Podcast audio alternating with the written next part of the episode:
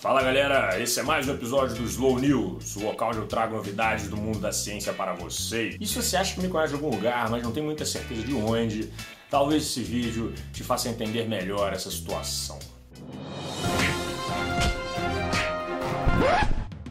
Massa cerebral responsável por reconhecimento facial continua se desenvolvendo até a fase adulta.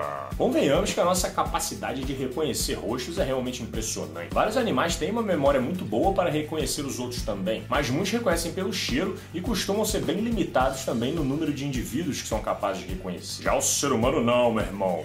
É tudo aqui no visual, ó, no olho a olho. Acho que ninguém nunca calculou em média a quantidade de faces que a gente é capaz de reconhecer durante a vida, mas certamente é um número bastante impressionante. Para quem gosta de fazer trilha, subir montanha, tipo eu, a recomendação é que você sempre olhe nos olhos das pessoas que você encontrar no caminho, porque assim as chances de você memorizar o rosto daquela pessoa é bastante alta. E aí se alguém se perder, as outras pessoas vão saber identificar melhor ela. Mas agora vem uma coisa interessante. A gente não foi sempre assim e o nosso cérebro se desenvolve especificamente em direção a essa habilidade com o tempo. Há 10 anos atrás, a cientista Kenneth Grill Spector, da Universidade de Stanford, percebeu que várias partes do córtex cerebral, inclusive um segmento chamado giro fusiforme, que é um dos responsáveis pela identificação facial, se desenvolvem em diferentes níveis após o nascimento.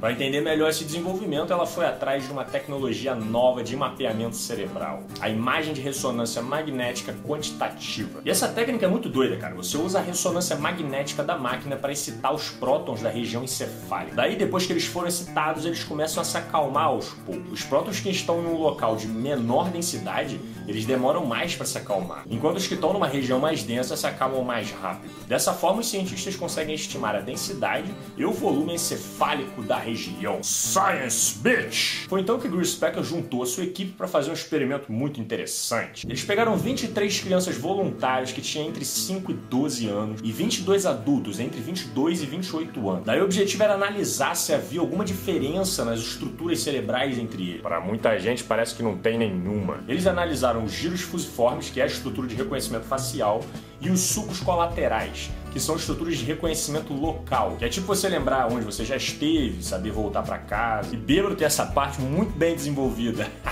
e os resultados foram muito interessantes, cara. As crianças e os adultos não apresentaram nenhuma diferença significativa na estrutura cerebral responsável pela localização, pela memória de local. Mas em relação a identificar faces, a massa cerebral dos adultos apresentou uma diferença de em média 12% do tamanho. Mas olha só, e o experimento não parou por aí. A parada agora era testar essas habilidades na prática, para ver se existe realmente uma relação significativa entre o tamanho das estruturas e a habilidade de identificar a face das pessoas. Para isso, a equipe de cientistas resolveu fazer uma espécie de quiz com os voluntários. Você está certo disso?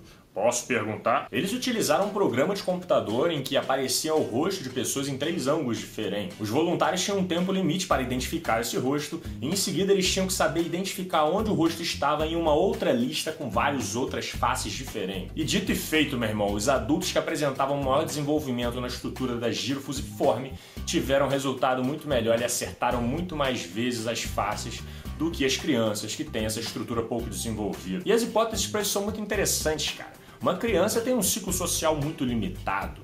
Para ela é extremamente importante que ela reconheça a face dos pais só. Aos poucos, com o avanço da idade, a criança passa a conhecer mais pessoas, se envolver em outros ciclos sociais e essas relações vão se tornando mais complexas. E para isso, quem tiver um cérebro bem adaptado e tem uma habilidade boa em reconhecer a face dos seus inimigos, dos seus amigos, de pessoas importantes no seu ciclo social, vai ter muito mais chance de sobrevivência nesse meio e provavelmente vai passar os seus genes adiante. Além de que as diferenças faciais, por incrível que pareça, elas são muito sutis. É diferente de você reconhecer um ambiente totalmente novo encontrar uma pessoa nova. Então é preciso um cérebro mais potente e desenvolvido para identificar esse tipo de detalhe. Porque senão vai ser igual você olhar para cachorro, é um cachorro, outro cachorro, outro cachorro, outro cachorro. E é muito curioso que o processo cerebral para memorizar palavras, ele é muito diferente do utilizado para memorizar imagens e faces principalmente. Por isso, quando você lembra de uma pessoa, mas não faz a mais puta ideia de qual seja o nome dela, mesmo que ela tenha acabado de te falar 5 segundos antes, fica tranquilo, você não é o único a passar por isso.